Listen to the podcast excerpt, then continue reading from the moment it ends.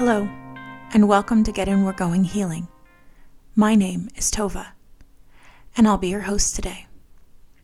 In this episode, I talk about how to use a mirror for healing work, for self healing work, and for scrying and divination and connection with your ancestors.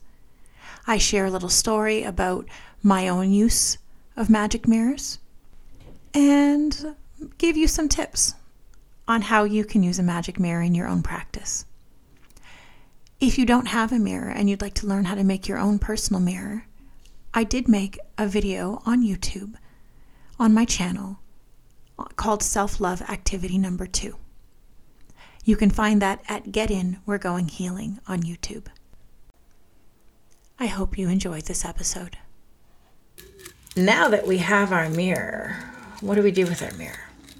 Okay, so this is the time we begin to do mirror work. So, as I said, there are the two ways that you can do mirror work. Now, the first way I'm going to give you is the more spellcasty, magicy, pagany, witchcrafty way. Okay.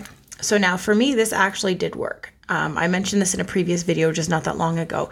Um, excuse me, about um, connecting with my ancestors through mirror work. I was uh, guided to do some mirror work through um, various meditations, and I kept hearing that message for me um, mirror work, mirror work, mirror work, looking in mirrors, mirror work, looking at self mirror work. And prior to doing mirror work, I found I I didn't like looking at myself in the mirror. I spent a lot of time in my childhood, well, first of all, immature uh, fears of uh, Bloody Mary due to a sleepover in sixth grade of the, my friends scaring the ever living daylights out of me using Bloody Mary. So for and you know anything to do with that, like Bloody Mary or like uh, Candyman or anything like that, couldn't look in the mirror because I was so afraid that something was going to get me through the mirror. I truly believed that it was a portal to another world and something could get me through the mirror. So for a very long time, I was terrified of looking in the mirror. And when I went to the bathroom in the dark, I wouldn't look at myself in the mirror. I would look down and refuse to look in the mirror. Those are that's a completely other thing. Um, but there was also a lot of time where I would look in the mirror and I would look at myself and all I would see would be the flaws in my body, the the wrinkles, the pimples, blemishes, um, you know, any extra wrinkles or fat or cellulite or, you know, body hair or anything like that. I spent a lot of time looking at myself in the mirror and criticizing myself. And mirror work helped me a lot by beginning the process of talking to myself the way that I would talk to someone else that I loved. Being able to give myself that love and connection that I so easily gave to other people, but really struggled to give to myself. Those things where I was able to look at myself and tell myself all the reasons I'm proud of myself and to forgive myself. So, some of my mirror work was forgiveness, looking at myself in the mirror and saying, I forgive you for the harm that you did to others when you didn't know better. I forgive you for not being perfect. I forgive you for falling back into that pattern again during that argument. It's okay. What would you tell someone you loved? If they messed up and they came to you and said, Oh my gosh, I did it again. I did it again. I did that thing that I said that I wasn't going to do, and I did it again, and I am just the lowest piece of crap. Would you join them in calling them a low piece of crap? Or would you say, You're not a piece of crap. You messed up. You made a mistake. You know what? It's okay. At least you recognize that you made the mistake. At least you notice that you did. And next time, hopefully you'll catch it before you make the mistake. And if you make the mistake again, that's okay because learning means making mistakes. And in order for you to grow and learn, you have to make mistakes. So, do you tell yourself that? When you mess up, when you do something that wasn't exactly the way you planned, when you act in a way that you, you're not the proudest of, when you do things in a way that you are not the greatest, do you forgive yourself? Do you look at yourself and say, ah, it's okay. We messed that up and we did it pretty bad. And we really stepped in it this time. It's okay. We can do better. We apologize for the things we did wrong. And we try to do better and we work on it. And hopefully, if we take the time to do the repair work with those around us, then they don't have a problem the next time it happens. They know that you're working on it. It's the same thing for yourself. When you mess up, you say, you know what? Ah, I messed up. It's okay. I'm working on it. You don't have to be perfect. You're working on it. It's the same thing about caring for your body. Every when you look at yourself in the mirror, it shouldn't be to criticize what you see. It should become a point where we can love ourselves. So this is where you're going to use your mirror. And here's the first activity I want you to do. This is going to be your homework activity. Now that you've made this beautiful mirror for yourself, here's your homework activity. I want you to look in your mirror and I want you to tell your reflection, you, right now, you, how much you love you. I'll go first. I am so proud of you. You have worked so hard to get to where you are, and you have healed so much, and it has been hard, but you've done it. Yeah, you made a few mistakes, but that's okay. You're doing great. Keep going. You're doing an awesome job. I love you. Every version of you, every bit of you, every part that you think is unlovable, I love you. You're awesome. Keep going. And for real, that is how I talk to myself. That's not how I've always talked to myself. I have not done that to myself. For a very long time, most of what I said looked more like, uh, how could you do it again? I can't believe you did that again. You're so dumb. You're so stupid. How could you have done something so stupid?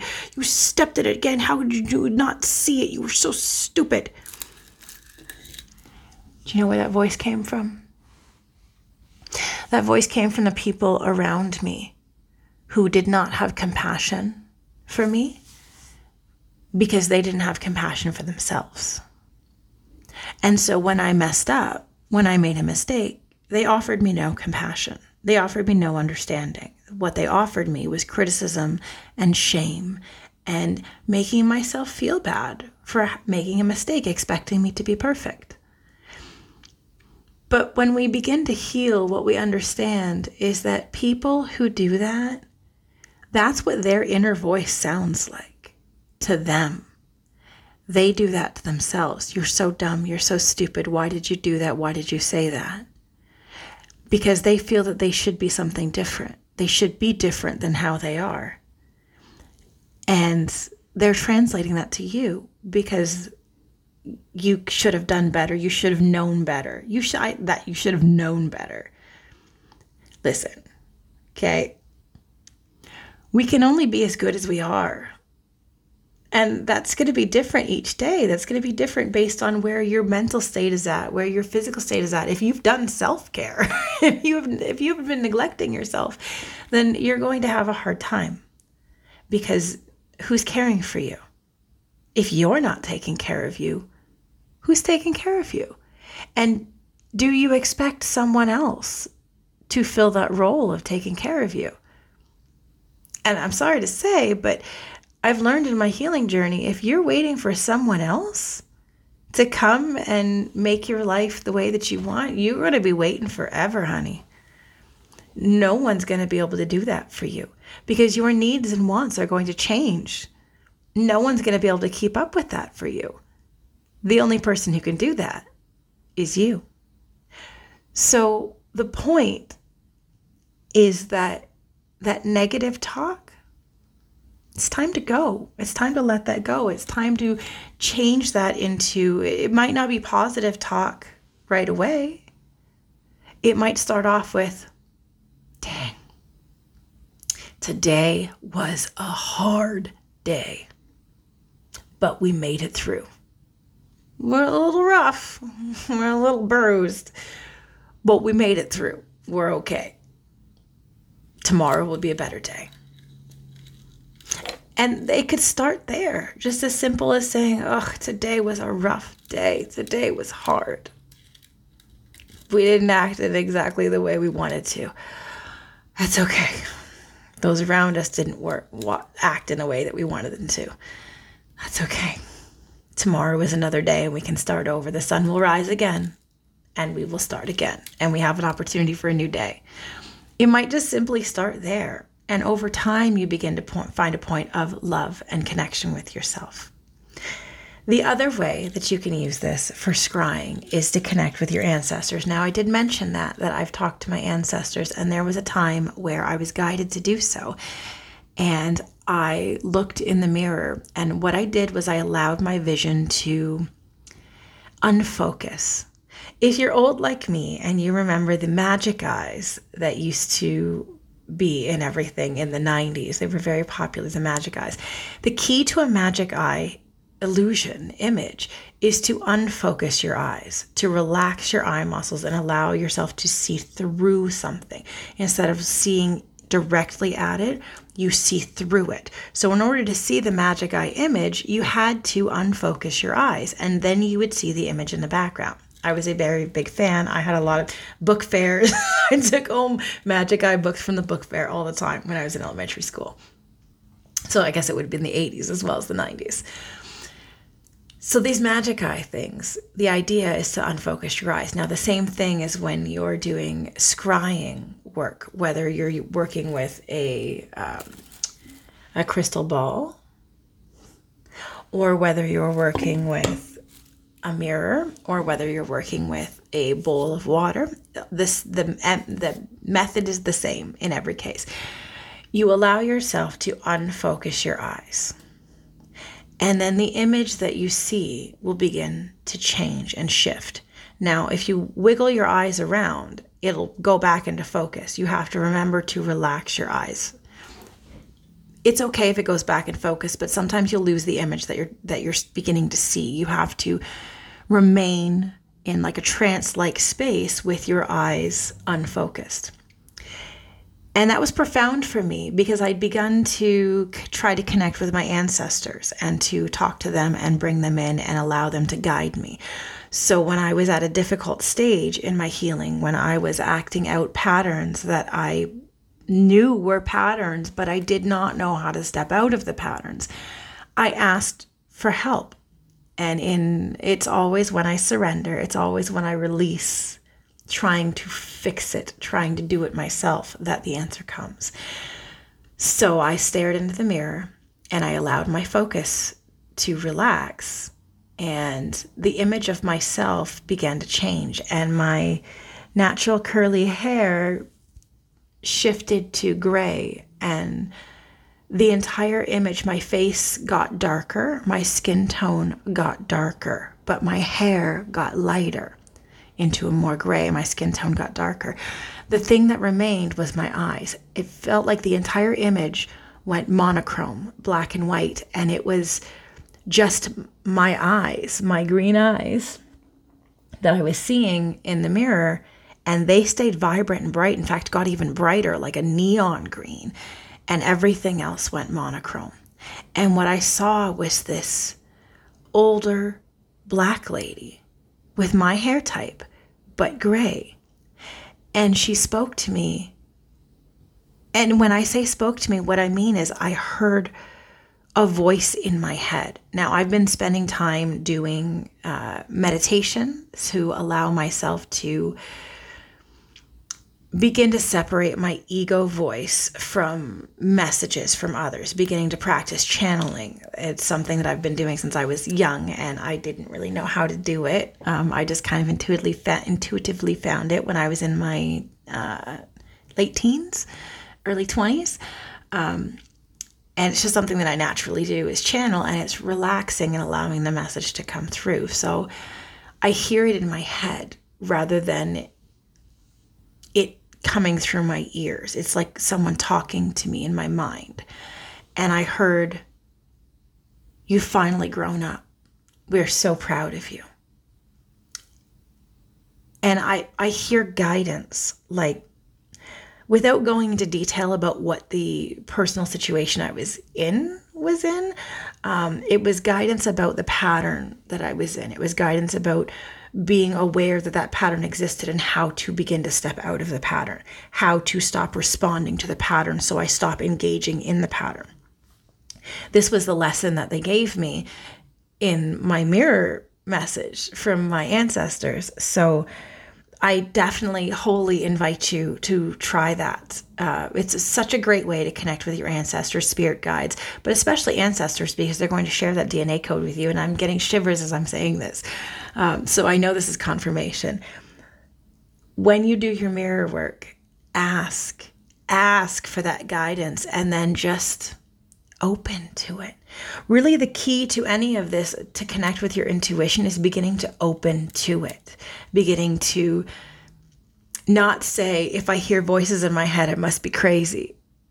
Because those voices are often your parts, your ego, your higher self. Sometimes they're, if you're a channel, if you're an intuitive channel, which I believe everybody can be if you do it in the, if you learn how to do it, you are going to hear the guidance of those who are no longer in the material realm, who are no longer wearing these physical bodies that we're wearing, but their energy is not gone. They're still there and they can still contact you if you know how.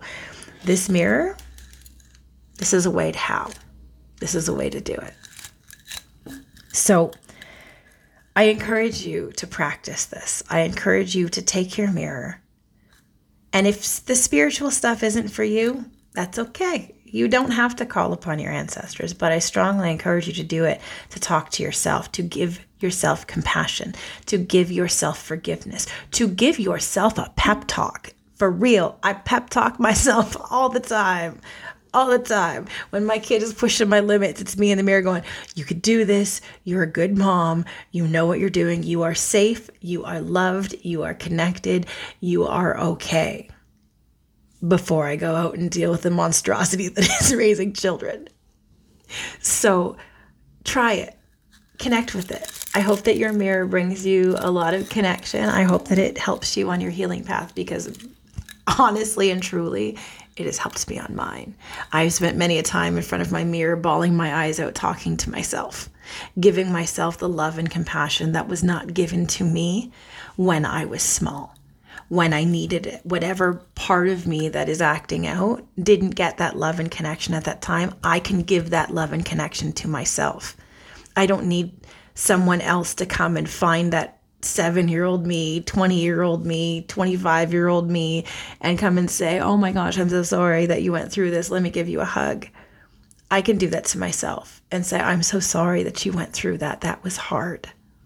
That was really hard. And I can understand absolutely how that hurt you.